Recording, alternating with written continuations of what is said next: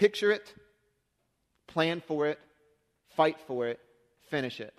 And this will make more sense. Some of us skip phases and get them out of order, and this is why we have disaster in our life. Have you ever started to build something without having a picture of what the finished product looked like? How do you, how do, you do that? Some people just love that. Well, I don't really know what I'm building. I'm just going to get the modeling clay out and just start creating, and we'll see where this goes. Now, some of you are wired that way. I'm, I'm convinced that's not necessarily a dysfunction, but it's not the way that I work. I'm the guy that wants to know what I'm building, you know, and I regularly refer back to what the finished picture is supposed to look like so I can figure if I'm building properly. But we, we picture it, we plan for it, we fight for it, we finish it. First, you picture. When you picture something, what we're really talking about is vision and vocabulary. What does it look like and how do we describe it? Then you plan for it. And when you plan for it, what we're really talking about is figuring, funding, and faith. And then sometimes you have to fight for it. And when we fight for our vision, what we're really talking about is obstacles, opposition, and opportunities. And then finally, you finish it. Ultimately, once you've pictured and you've planned and you've fought and you've budgeted and you've worked, you finish it. Finishers remind us why we keep fighting and keep us motivated until we're finished. Now, if we carefully, perfectly, and faithfully honor this process in the order that God intends, then we'll live out our dreams. If, however, you get these things out of order or you skip steps, you will live out your nightmares. If you follow this through, picture it, plan it, fight for it, finish it, you'll live out God's best dreams for you. If you skip steps, if you get them out of order, if you skip right to fighting first without a plan, if you try to build something without a picture of what it's going to look like. You live out your nightmares. Nehemiah is a blueprint for us of how you take something, a God inspired thought or a dream, and you take it from imagination to finished product. Now, I want to believe here this morning that some of you have already spent time making some New Year's resolutions. Any of you done that? Made some New Year's resolutions? Awesome. I want to see you make those more than just things that are written in pencil at the beginning of the year. I want to actually have you see those things come to pass. Most of us forget about them two weeks into January. So, how do we actually take something that might be an idea the whole way through the finished product? Well, Nehemiah gives us a blueprint for that. So, why study Nehemiah? Here's the reason why. Because it is the story of how a nation who turned their backs on God returned to him once again. That's what Nehemiah is about.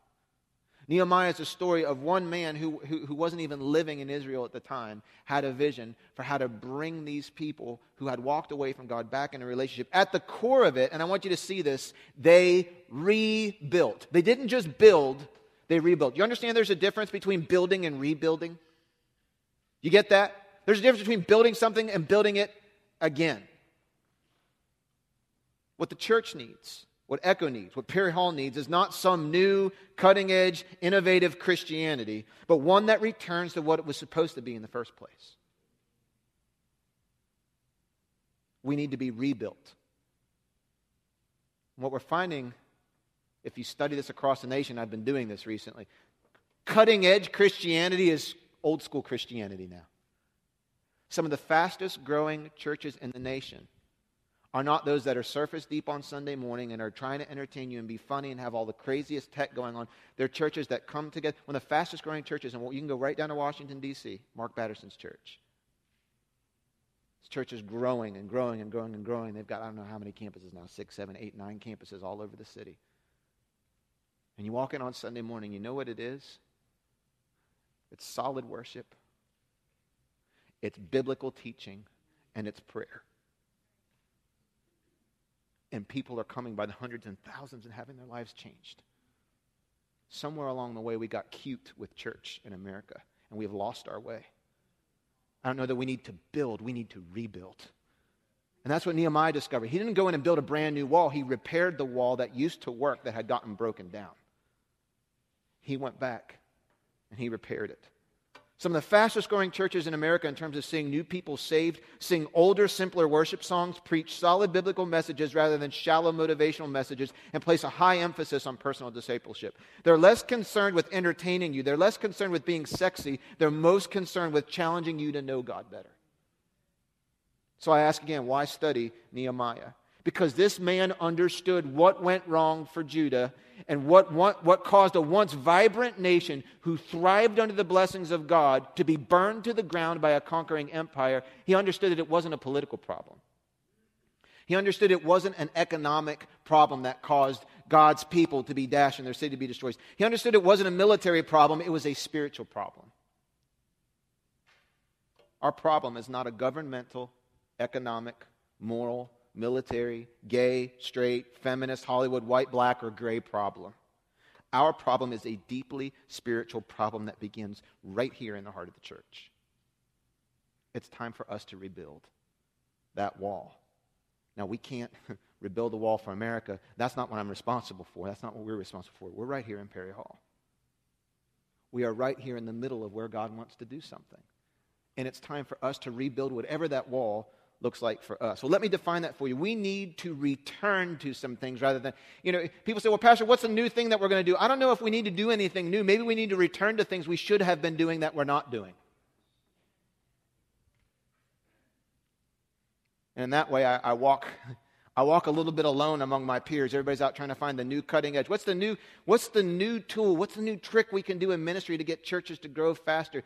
Well, I, I'm all about having those conversations, but you know, that, that assumes we're doing the stuff we should be doing. Maybe the wheel's not broken. Maybe we need to go back and say, listen, these are the things the church was always supposed to be about, and we're not doing them anymore. We need to, in my opinion, we need to return to actively participating. We need to return to actively participating in the life of the church. We start at 10 o'clock on Sundays. I told you I was going to come back here. I talked to, I have a, we, I have a coach that I work with in, in ministry, and, and, and I'll try and get through this quickly, but I have to say this this morning. I realize I'm kind of preaching to the choir. We don't have a choir, but I'm preaching to people that probably already know this already. And I asked him, he said, you know what? He said, well, what questions do you have about Echo? And I asked him a lot of different questions. And I said, well, and, and, my coach, just to give you context, he's pastor of one of the five largest Assemblies of God churches in the country. Okay, there's like nine, 10,000 people that are in this guy's church on 10 different campuses. And I said, well, I said, punctuality and people coming to church on time, is that something that I can change? Is that a national problem? Um, is it something I should be concerned about? He said, Well, does it bother you? I said, Yeah, it bothers me. He said, Why? I said, Because I guess just to me, it just shows that we don't think that this is important enough to get here on time. He said, Well, I'll tell you. He said, I'll tell you, I don't have a solution to that. He said, I'm seeing that all over the country. And here, here's what he said He said, It's no longer a value in our culture. He said, We're swimming upstream. He said, Punctuality is no longer a value in our culture. And essentially, what he said to me was, Maybe I ought not to be that concerned about it. I should just be thankful that people come to church, whether or not they come to church on time. Because our culture as a whole is saying punctuality is less of a value than it used to be. And I think that's fair. I think our culture as a whole is devaluing punctuality a little bit. But when in the world was the culture supposed to tell me as a Christian how I'm supposed to live? When does the culture tell the church this is how you should follow Jesus? I'm not supposed to be influenced by my culture. I'm supposed to be influencing my culture for Christ.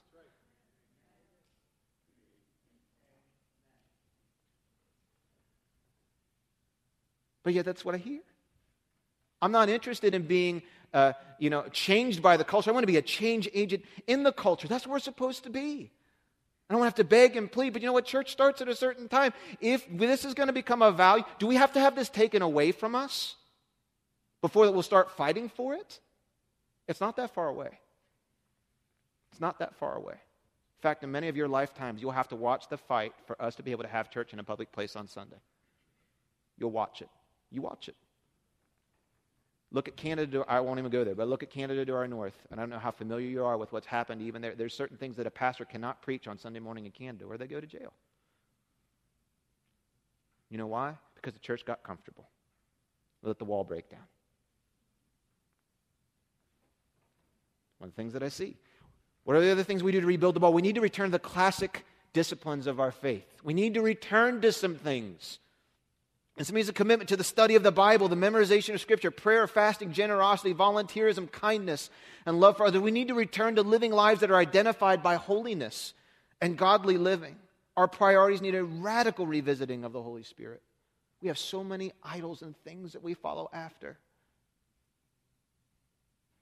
You know, other than this particular building, I, and I've investigated, we looked at six other possible venues for where Echo could meet on a Sunday morning, and they're all taken up by recreation sports on a Sunday morning.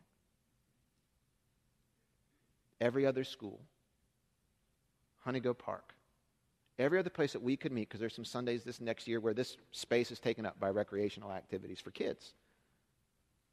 And all over town on Sunday mornings, places are getting filled up. With who? With young families with kids to put them in activities soccer, hockey.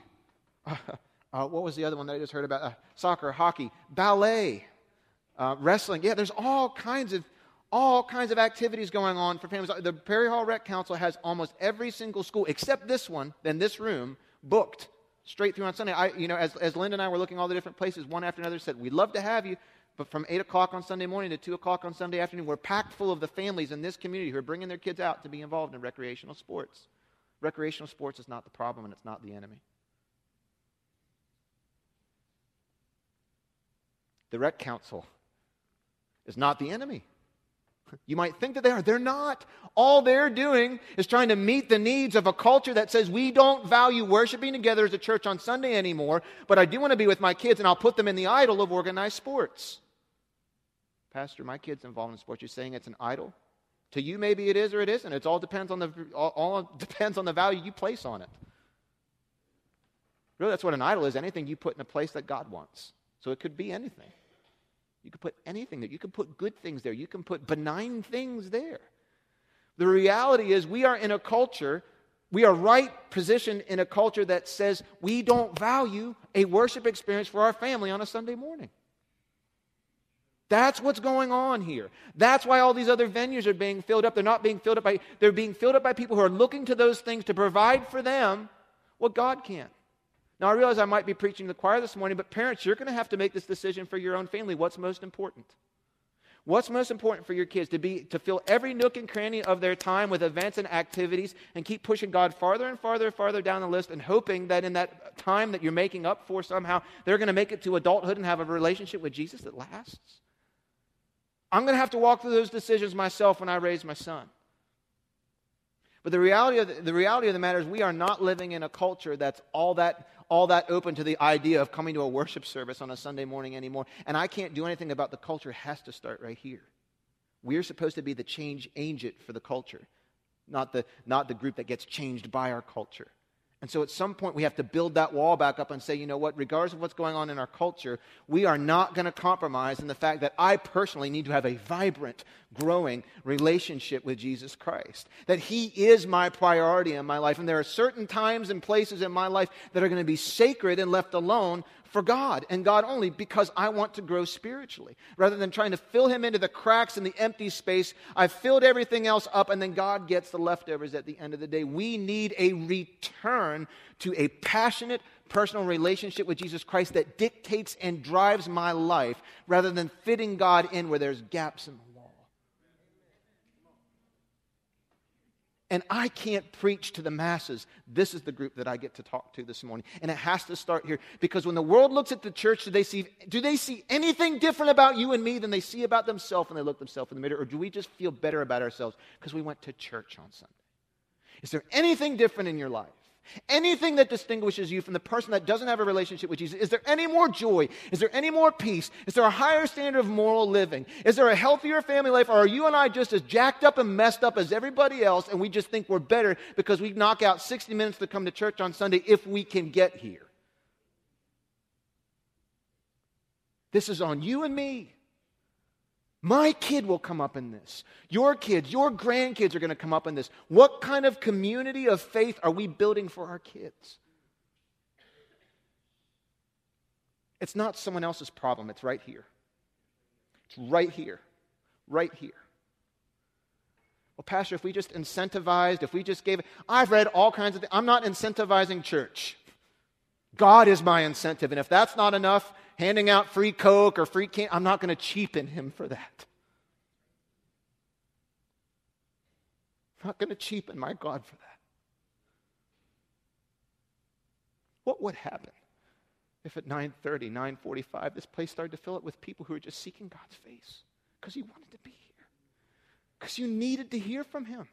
Because you needed his wisdom, you needed his presence, you wanted to be with him so bad that you just rearranged Sunday morning, got here a few minutes. What would happen?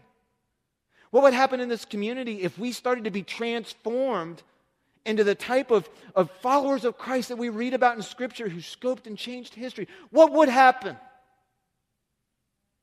Everybody wants to hear, well, Pastor, are we going to build a building? Are we going to, you know, are we going to rent a bigger space? Are we going to, you know, are we going to have this or that? That's all important and well and good, but, you know, I don't want to inhabit it with dead faith. What's the point? So I can feel good about me. I accomplished a few things. People can say, you're a great leader, and look at Echo, look what they did. Hogwash.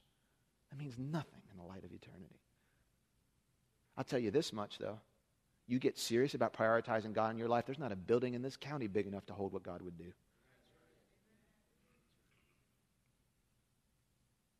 It's all a matter of your perspective. So here's what Nehemiah says to us. We'll rocket towards the finish line here. Nehemiah chapter 2, verses 1 through 5. Early in the following spring, in the month of Nisan, during the 20th year of King Artaxerxes' reign, I've worked on that word all week and it still got me. King Artaxerxes' reign. It's a tough one. I was serving the king his wine. I had never before appeared sad in his presence. So the king asked me, why are you looking so sad? You don't look sick to me. You must be deeply troubled. Then I was terrified. But I replied, Long live the king. How can I not be sad? For the city where my ancestors are buried is in ruins, and the gates have been destroyed by fire. The king asked, Well, how can I help you? With a prayer to the God of heaven, I replied, If it pleases the king, and if you're pleased with me, your servant, send me to Judah to rebuild the city where my ancestors are buried. And we're going to stop there this week. Can I encourage you in this month of prayer and fasting, these 21 days, if you don't have a regular habit of reading the Bible, can I encourage you start in Nehemiah this month? Start in chapter 1, read a few verses at a time. This week and next week will be in Nehemiah chapters 1 and 2. It's not that much that you couldn't read it multiple times over, but start there. It's a really easy to understand story and narrative. It's really exciting, lots of drama, lots of intrigue. Really good read. Um, four things you need to know about Nehemiah. There's more than that, but let me give you four things real quick. The guy who's writing, the main character of this story. Let me give four things real quick that you need to know. It's not in your notes. Let me just give it to you real quick. Number one, he was a, he was a Jew, he who worshiped the one true God. Now, this story does not take place initially in Judah, it takes place in what is present day Iran. He was a Jew who worshiped God. He was not a Persian by birth. It takes place in Persia. He was a Jew whose family was likely taken captive by the Babylonians and exiled from Judah during, following the destruction of the temple in 586 BC. Let me explain real quick. So, like 1040 BC, you have Israel as one nation, and they lived for 120 years as a united nation. First under the reign of King Saul, then after King Saul came King David, and after King David came David's son Solomon. So for 120 years, they were one united nation, all of Israel. However, after that 120 years, the nation split into two nations. You had Israel in the north, and you had Judah in the south, the capital city of Judah being Jerusalem. Okay? So you had, you had a, a, split between those two nations. And what happened during that time is Israel turned their back on God and they stopped worshiping God. They let everything else kind of creep in. Some of it happened slowly over time, but they stopped worshiping God, and time after time after time, they had opportunity to get their lives right, to come back to God and put Him at the top again, not so much unlike our own history as a nation. But ultimately, they just ignored God and they were complacent. And so God took his hand off of protecting them and allowed them to be conquered by the Babylonians. So um, you, you, you have this kind of really destructive, kind of dark period of Israel's history during this, this time. Um, they faced complete destruction of their possessions, their traditions, and even their temple was completely destroyed and burned to the ground. They had sinned, and God judged them. That's in the Old Testament, 1st and 2nd Kings, 1st and 2nd Chronicles, along with most of the prophets. So 586 BC, 586 years before Christ comes into the world. The Babylonian Empire, under the leadership of, anybody remember that guy's name? Capital N? Nebuchadnezzar, remember that guy? Under his leadership, they destroy Jerusalem, they burn the temple, and they carry off most of the people to Babylon. Now, Babylon is not in present day Iran, Babylon is Iraq. So they carry off most of the people to Iraq, and they live there in captivity. So, 47 years after they're uh, in Iraq in captivity, the Babylonian Empire itself gets conquered. This time they get conquered by the Medes and the Persians, or the Medo Persian Empire. And it's established under the leadership of Cyrus. God, however, all along had always chosen to one day rebuild Israel. But it wasn't happening with Nebuchadnezzar. So Emperor Cyrus, in his first year of ruling the Persian Empire, which is so they moved their headquarters from what is present day Iraq to present day Iran, 150 miles east of the Tigris River is where we're talking about here. This is where this is where Nehemiah is at the beginning of the story. And what happens here during this time under, under the Medo Persian Empire is the first, one of the first things that King Cyrus does is he issues a decree that the people who were Jewish, that's not only their religion, that's their ethnicity, people who were Jewish by birth, who had been in captivity for 70 years, would be allowed to return to Israel and start building back their nation. Now, in the meantime, I can't get into all this today, but in the meantime, Israel is, you know, there's three different kind of king, there's three different kind of conquering armies that were kind of in control of Israel at the time, and the few people that stayed behind that didn't get exiled were just living in intimidation and fear and roughshod and being abused all the time. It was not a good situation over in Israel. But at the time that our story takes place, um, a decree was issued, and they allowed. They, he said, you know, people can go back to Israel. So Nehemiah chapter one, we find out this dude Nehemiah was living in Persia, which is present day Iran he had a really important job. Anybody know what his job was? He was the cupbearer to the king. Now, that was an important job because if you were the guy who was the cupbearer, that meant the king really, really, really trusted you because back in those days, you didn't know if someone was going to try and poison you. So he was responsible for, for the king's cup. And anything that the king drank came only from the cup that Nehemiah would present to him. So the trust between the king and Nehemiah had to be huge. And how amazing is it that Nehemiah, the Jew, not the, not, not the, the Medo Persian guy, not an Iranian, not an Iraqi, but a Jew, is given that level of trust with a conquering king. The king trusts Nehemiah to supply for him that cup. And in fact, you know, there's other historic examples of they would actually, sometimes if the king was unsure about whether or not someone had poisoned his drink, the cupbearer would taste it first. So if the cupbearer fell down dead, the king knew not to drink it. So Nehemiah had earned great loyalty he had earned the ear and the confidence of a man of, of great influence. So that's kind of where the story takes, takes place. There's a lot more here, but because of time, I'll, you know, we, we can pick some of that up. There was actually two, when, at the time when King Cyrus, here's what you need to know, at the time when King Cyrus actually gave permission, he said, listen, if you're living here in captivity and you are a Jew by birth and you want to return to your homeland, you're free to go. There are actually three kind of waves of people that went back over time. The first was Zerubbabel went back first and he rebuilt the temple. Ezra led the second group of people years later, and they did some more work on the temple. And, and so this all happened before Nehemiah went back. The temple was rebuilt, but they didn't rebuild the outer walls of the city. So Nehemiah led kind of this third return of people that went back, and their job specifically was to rebuild the wall. They did it in 52 days. It was pretty amazing story that we'll talk about more in the next couple weeks. So that's a little bit of the historical context. So he, so he, he led the rebuilding of Jerusalem's exterior walls. He was the cupbearer to the king of Persia. He was not a priest. He was not a prof- he didn't have a professional ministry background. It's important to notice that just like 98% of the people listening to the message right now, Nehemiah was not a pastor. He was not a spiritual leader. He was not a priest. He, w- he had a secular government job. This is just this normal, everyday guy that God called and God used to do something significant in history. He worked a secular job as a government employee, and yet God used him to unite a nation, lead Israel's spiritual revival, and a great return to worshiping the one true God. He was perhaps the greatest administrator or the greatest administrative organizational mind of the Bible. So, here in your notes, let's rock it through these things. The big idea here's the big idea is that if you're a fully devoted follower of Jesus Christ, you're designed to be a builder. The first step of building something is picturing it. Picturing is all about vision and vocabulary. That's who Nehemiah was. If you are a fully devoted follower of Jesus Christ, God wired you with the ability to build things in life, to make something out of your life through His guidance and through His help.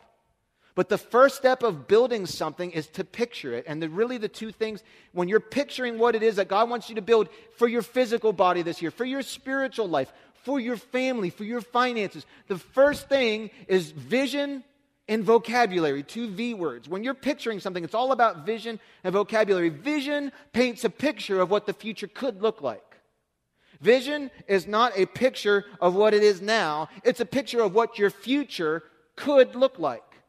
And godly vision, what He wants to give you and I, it's optimistic. God doesn't often supply us with a vision of our future that's worse than what we have right now. Why would we want that? God's dreams for you and I are for things to be better than what they are right now. That doesn't mean that along the way you got to go through some stuff. But God's vision for your future, for your tomorrow, for your next year, for two years, for five years is more optimistic. It's better than what you have right now. So I want to incentivize you getting an idea of what His vision really is for your life. It doesn't have to be rooted in or limited by your current position in life. It's more of an optimistic goal to strive for. The second thing, so you've got vision, you also have vocabulary. Vocabulary becomes the vehicle by which you best describe your vision. It's about choosing the most descriptive, accurate words. If I said, What is the vision for your future this morning? And you hem and you haw, well, it's kind of like it's kind of. That's not really a good vision. How do you know if you're there or not if you can't even describe it? When it comes to picturing your future, it's not about just seeing it in your imagination or seeing it in your spirit. It's then being able to take that picture that God's given you of your future and being able to articulate it clearly with your words. That's the first thing that God did in Nehemiah and through Nehemiah. The very first thing that he did in putting all that stuff together. Uh, I, I put a lot of toys together for my son over, over the holiday, and um, we got him this Hot Wheels racetrack that I thought was a great idea. Two and a half hours later, as I'm struggling with all these diagrams and these tiny little pictures, you know, I, it, it was an exercise in patience and it's sometimes frustration for me. But, the, but what helped me was that the instructions were very, very clear. There were 27 steps to putting together this racetrack. Um, but the other thing that was awesome is that they gave you a really clear full color picture of what it was supposed to look like when it was done. And I cannot tell you how many times I'm looking back and forth between step 16 and the picture and step 16 and the picture. And when I made a mistake, I was able to correct it easily because I could compare it against an accurate picture of what it was supposed to be when it was all finished, when it was all said and done, the clearer the picture of the finished product, the more confident I feel in making decisions along the way, and the more likely I am to achieve the desired result. That's what I'm saying. If you want to do something significant for God, why don't you start off by taking some time just saying, God, help me picture what it is that I'm trying to do here. What is my family really supposed to look like? What could it look like eight months from now, 12 months from now, if you really got involved in the case? What could my finances and my budget look like if you really got involved? I am, you know, I've got other people, Pastor, I am single. I don't want to be single the rest of my life. Okay, well, if God really got involved, what could your life look like 12 months from now in terms of your romantic life? If it matters to you, it matters to God. God has opinions about these things. But we have to get to a place where we, we, we can envision it, we can picture it, and then we are able to describe it. Else, uh, or else, how else do you know what target that you're shooting at?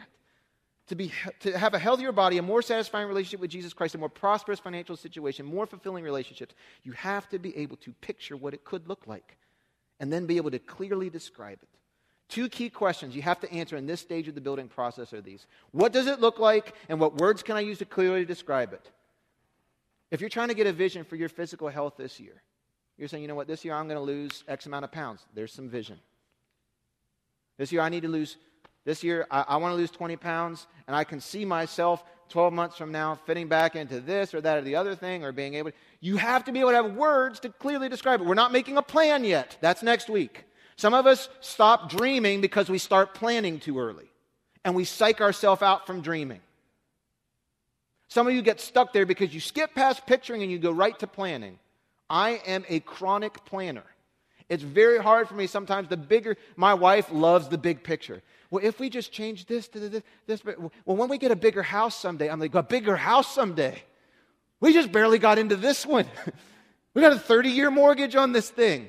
And now you're talking about a bigger one? And I'm just immediately, she's like, oh, you're no fun. You can't ever dream. I'm like, dreaming stresses me out.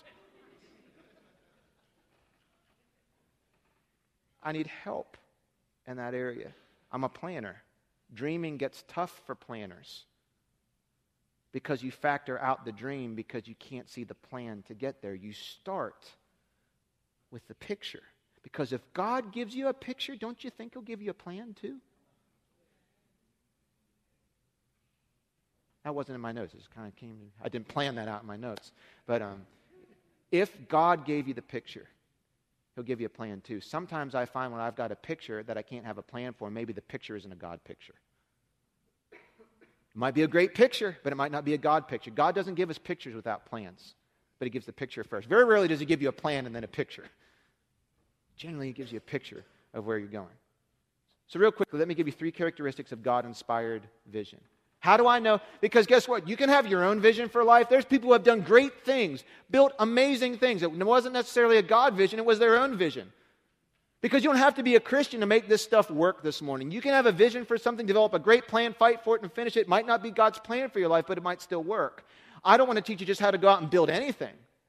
I want to equip you to be able to hear from God clearly about what it is He has for you and then be able to give you some tools to be able to go get after it. So let me give you three characteristics of God inspired vision.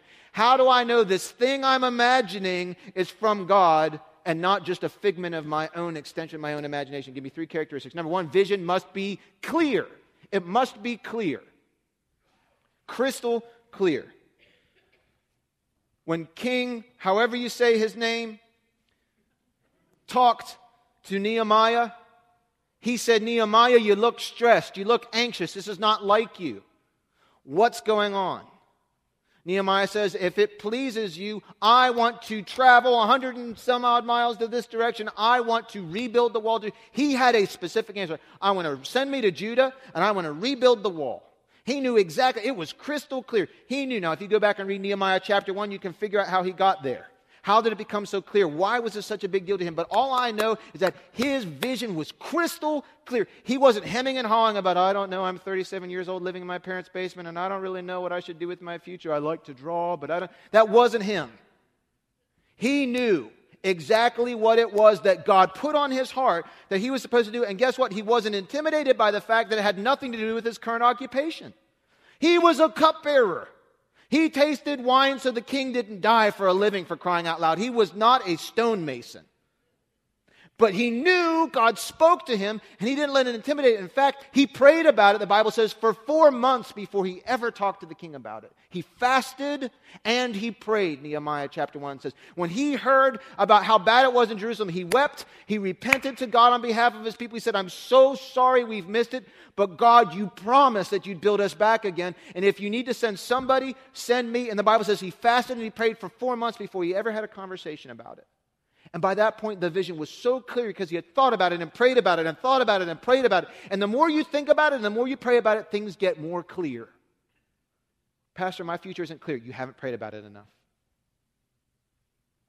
Well, Pastor, I'm just a little unclear on Then pray about it. Talk to God and listen to God, and talk to God and listen to God. And if it's not clear, then keep talking and keep listening.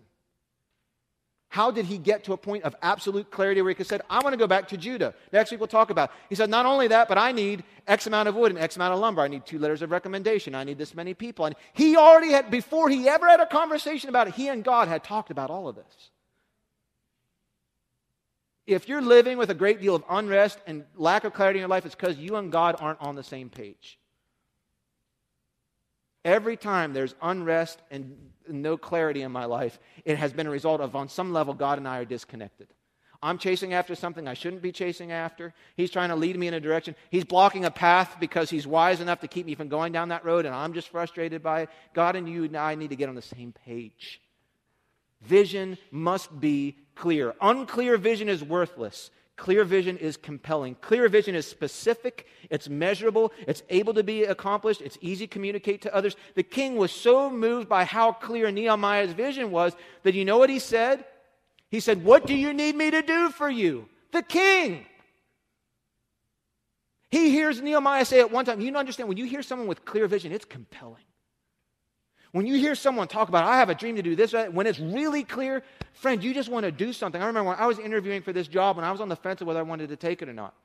I remember sitting down with Pastor George and I asked him, I said, What is your vision for Echo Community Church? This was two and a half years ago. Why are you planting campuses all over Baltimore? Why are you thinking that, you know, Trinity Assemblies of God in one location is not enough? I asked him, and I was just on the fence about, and here's what he said. He said, We have a vision to reach all of Baltimore, one community at a time. And that did something in my heart. Because, you know, I could have sat right where I was in Columbus, Georgia. The pastor had, always told, uh, had already told me, hey, when I retire, this is yours. Church of seven, eight hundred people would have paid me really well. All the other kinds of things that went along with it. I knew the people, they knew me. But it was a holding pattern. This is where Kendra and I grew up. And I was kind of on the fence about it. And when he said to me, I said, I said, what is your vision? What is the future? He said, we have a vision. It's Trinity Life to reach this city, but we recognize not everybody's going to come to one campus anymore. Times have changed. We need to be in communities all over the city. We want to reach this city one community at a time. I thought, something in my heart just came alive when he said that. And I said, I want to be part of taking a whole city. I'm not, I recognize who I am and who I'm not. I am not the guy to take a city. I mean, for crying out loud, this is what you get. You know, like I, I am not the guy that's probably going to stand up in front of 10, 20,000 people, take a whole city. But you know what? With God's help, could we go over and make a dent in Perry Hall and in Nottingham and in White Marsh? I'll give my life for that. You know why? Because something came alive when I heard clear vision. But it started in the picturing it phase. Vision must be clear. Number two, vision must be covered. This is important. Wish I had more time on this one today. I don't.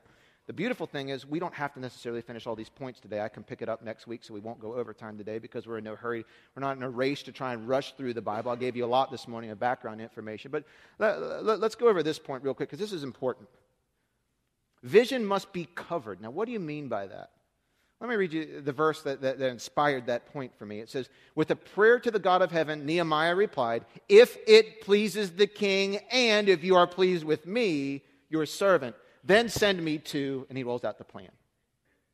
The king said, What is it that you want? And the first thing Nehemiah does is he submits his plan to the king's decision. He didn't barge open the doors and go and say, King, I have served you faithfully, and by God, I've been your employee for the last 20 years, and I demand that you send me back to. That's not what he said.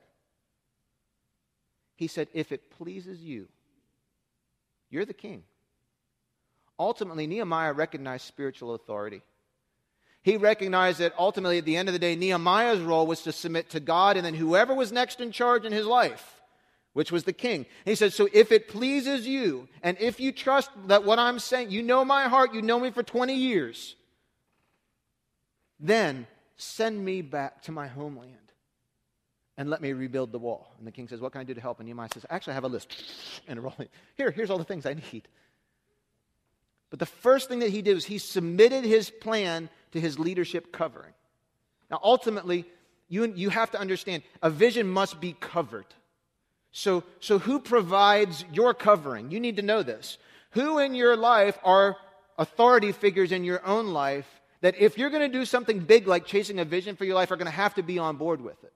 Because either they're on board with it or they're going to oppose it, one or the other. And there's nothing more miserable than being forced into relationship professionally or relationally with someone who opposes God's vision for your life.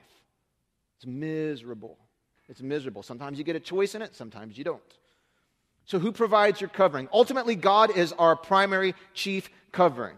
If God can't cover your vision, whatever it is you think in your heart you're supposed to do, I want to go to this university and study this. I want to be wealthy. I want to be a millionaire. I want to build this. I want to tear that down. I want to have 97 kids. I want to. If God can't endorse your vision, you ought to find something else. There's a lot of people who want to do great things, they just don't want to do great things for God. First of all, is the thing you're trying to strive after something that God can fully get behind? I've known people whose mission is in life is to go into a church and run the pastor out of the church. They feel like it is their God given responsibility to run that man or woman out of their position and leave, and they would do it with a clear conscience. If that's not God's plan, you ought to find another one. There are different times and seasons in life where we get personal ambition in our life. And before you start running down that trail, it might be good for you to stop and say, Is this really God's vision for my life, or is this my own personal vision? How many of you have already made New Year's resolutions this year? Okay. Did you prayerfully consider them before you wrote them down?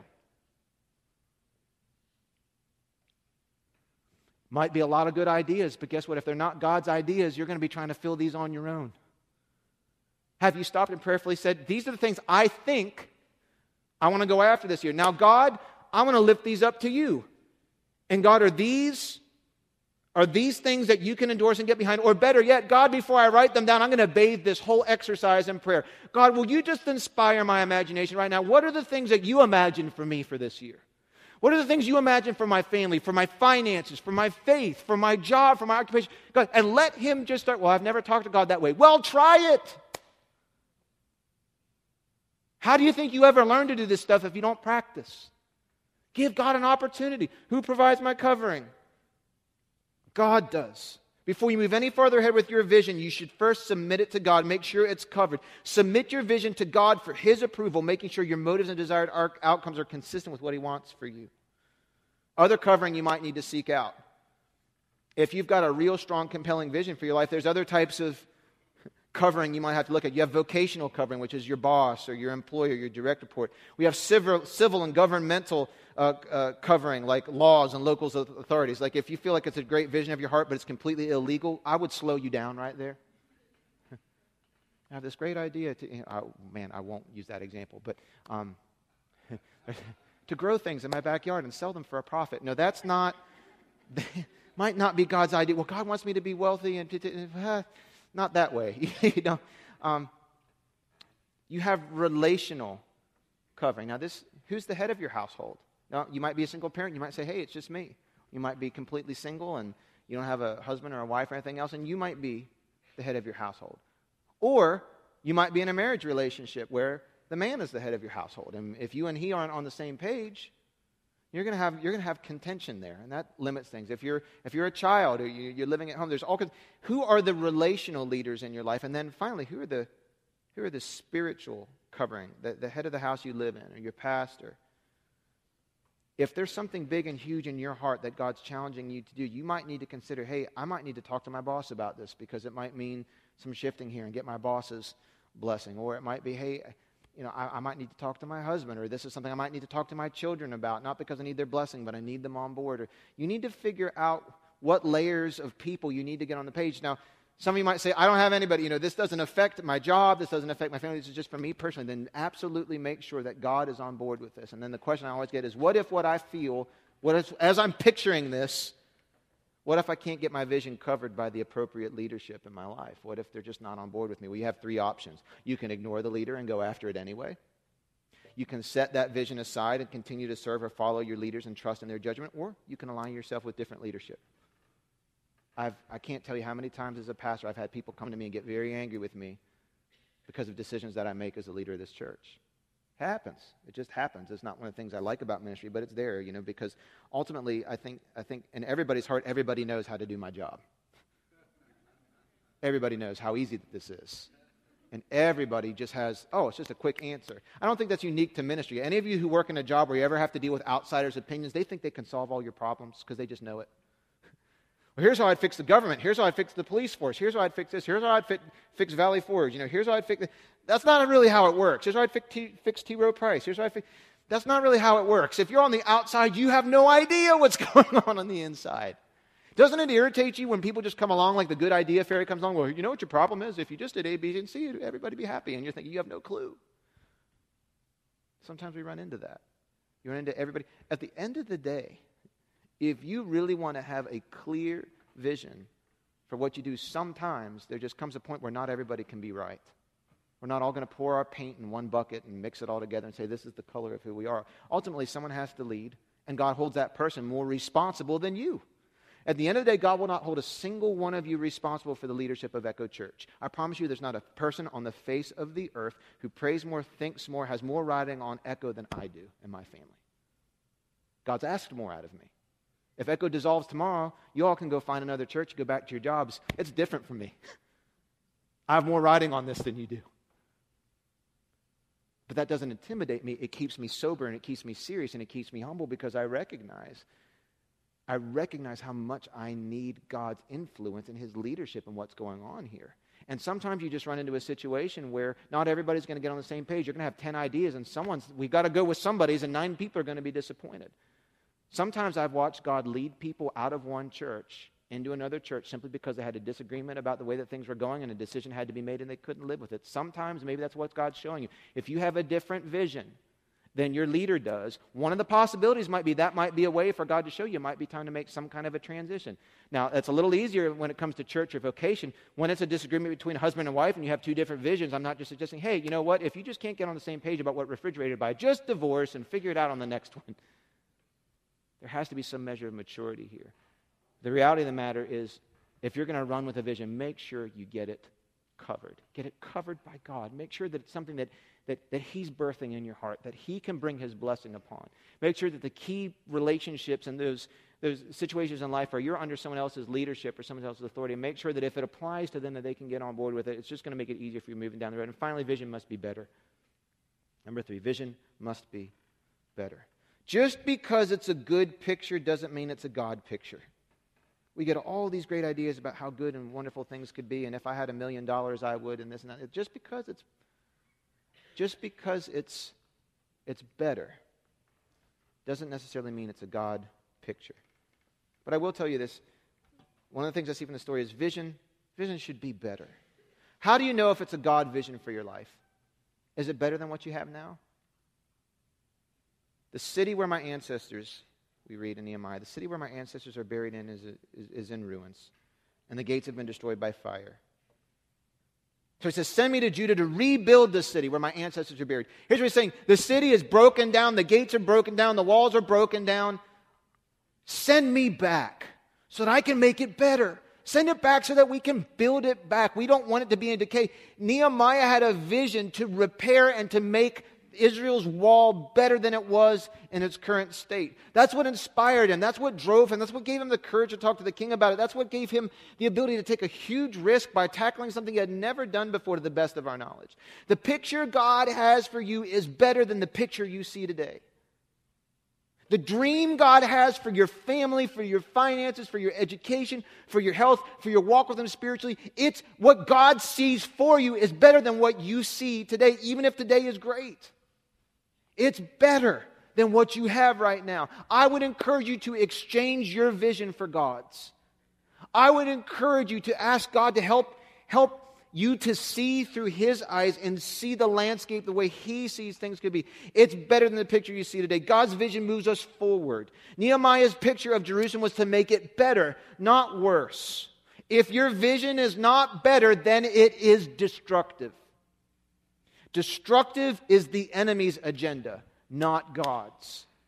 What happens is the enemy gets you to look at your future and you see it as hopeless and you see it as worse than it is today. And it starts a never ending cycle of depression and hopelessness. And you watch the people who are struggling most in life, many of them have no positive vision for their future. They have nothing to dream for anymore. They've stopped believing that things could get better. They've decided it will never be, life will never be better than what it is right now. And it starts you on a cycle of hopelessness and depression and rebellion and destruction and even self destruction. The people that you run into in life that are so down in the dumps, and you might be that person, it's because you've lost all hope that anything could be better than what it is right now. You've decided that my future will be no better than what it is today. That's not God speaking to you. That's what the enemy wants you to buy into. He wants you to look at your life and look at your future and say, it will never get any better. Because once you accept that into your heart, you start on a spiral of self destruction and distancing yourself from God. And if that's what's in your heart this morning, I want to speak truth to you in the name of Jesus Christ. It can be better. It can be better. You are not doomed to having to spiral down to something that's not, but it's going to take you getting very honest and inviting Jesus Christ into the center of your life once again and allowing Him to give you His perspective rather than your own. Because when God comes in, He lifts us up. His vision that he gave, God's vision that he gave to Nehemiah was not to go back and see the nation destroyed and going around with all these. It was to rebuild a wall. It was for a nation that could return to God and be great once again. My, my question to you this morning is Are you holding on to any hope that life could be better than what it is right now for you? If God really got a hold of things, if you really did things God's way. Nehemiah's picture of Jerusalem was to make it better, not worse. It was to make it better. Destructive is the enemy's agenda, not God. So if you're wondering if this vision you have for yourself for the next six months, the next 12 months, for yourself, for your family, for your finances, for your career, for your spiritual life, if you're wondering if it's from God or not, test it with those three. Test it with those three characteristics that we gave you this morning. Is it clear in your heart? Can it be covered? Is it by covered? Is it something that that, that God Himself and the people in your life that, that you might be accountable to, can they cover it? Can they get on board with it? And if not, is it something that you're that. Sometimes those things become deal breakers, and you say, you know what, I, have to, I might have to align myself with some different people because I'm convinced this is from God, but I got to get it aligned with people that can cover me in that. And then finally, is it better than what? Is it better than what you see in front of you right now? So, what is it that God, through His Holy Spirit, is giving you a vision for this morning? For your physical health, for your finances, for your relationships, for your marriage? Spiritually, for your career? with God's leadership and with your willingness to trust Him and work hard, what could this look like 12 months from now? And will you pray every day for the next 21 days for God to clarify your vision and help you clearly describe it? Let's pray together this morning as we close our service. If you're here this morning and you don't have a personal relationship with Jesus Christ, and you recognize today, you know, I have just been spinning my tires. I've got all these renegade thoughts and things running through my mind. But it's a new year, and I want to start things off right. There is no better foundation you can lay than inviting Jesus Christ to be the Lord and Savior of your life. Before you think about planning your future, the most important decision you can ever make is who you're going to align yourself with spiritually. And if you're here today and you need to make a personal decision to accept Jesus Christ as your Lord and Savior, you want Him to forgive you of your sins, you want to have a, a one-on-one relationship with God, you want to invite His Spirit to come and live inside of you and give you direct connectivity to God through His Spirit living in you, through His Spirit accessible through your thoughts, to be able to feel His feelings, be able to have access to God in terms of your ability to communicate with Him and hear from Him. It all begins at salvation. And if that's you this morning, it's just simple. You have to admit that you're a sinner. You have to believe that God is that exists as some name Jesus who came and died for your sins in your place, but who lives today. And you have to confess those things to God and admit that you need Him and invite Him to come inside of you. It's a simple prayer we prayed earlier in the service, but if that's you today, I want to encourage you right in your seat right now. If you're far from God, or if you're not in relationship with Him, this is the prayer that you pray that starts everything. You just say, Dear Jesus, I am a sinner. I believe you exist, and I need you to be in control of my life. So I submit myself to you. I admit that I have sinned and lived life my own way, but I invite you to please forgive me for my sins. Come into my heart, take up residence inside of me, and I submit myself to you. You're my Lord, you're my Savior, and from this moment forward, I commit my life to living your way, and I look forward to experiencing all the plans that you have for me as I picture my new life in you. And I'm going to pray over our house this morning. We're going to close right here today. After this prayer, I'll dismiss you. Heavenly Father, help us to picture and dream big dreams for you. Things that matter in all of eternity, that they would be clear, that they would be easy to understand, that they would communicate a sense of of value and energy and excitement to each and every one of us. For those of us that have given up on our dreams, Lord, I pray that you bring those back into our heart again and just encourage us to get after it once again. Thank you for stories of people that you did this in, like Nehemiah, who took some time, who took months and months and months, but who really sat down and let his heart be, be open to the possibility of what you might have for his future. So, God, I just pray this morning that to each and every one of us, you either remind us and encourage us that we're on the right track, you bring a word of correction to us, and help us dream new dreams that are your dreams. We look forward next Sunday to starting 21 days of intensive prayer and fasting. And I pray that over these next three weeks, God would give us more opportunity to share your good news with more people than ever before. In your precious name we pray. And everybody said, Amen.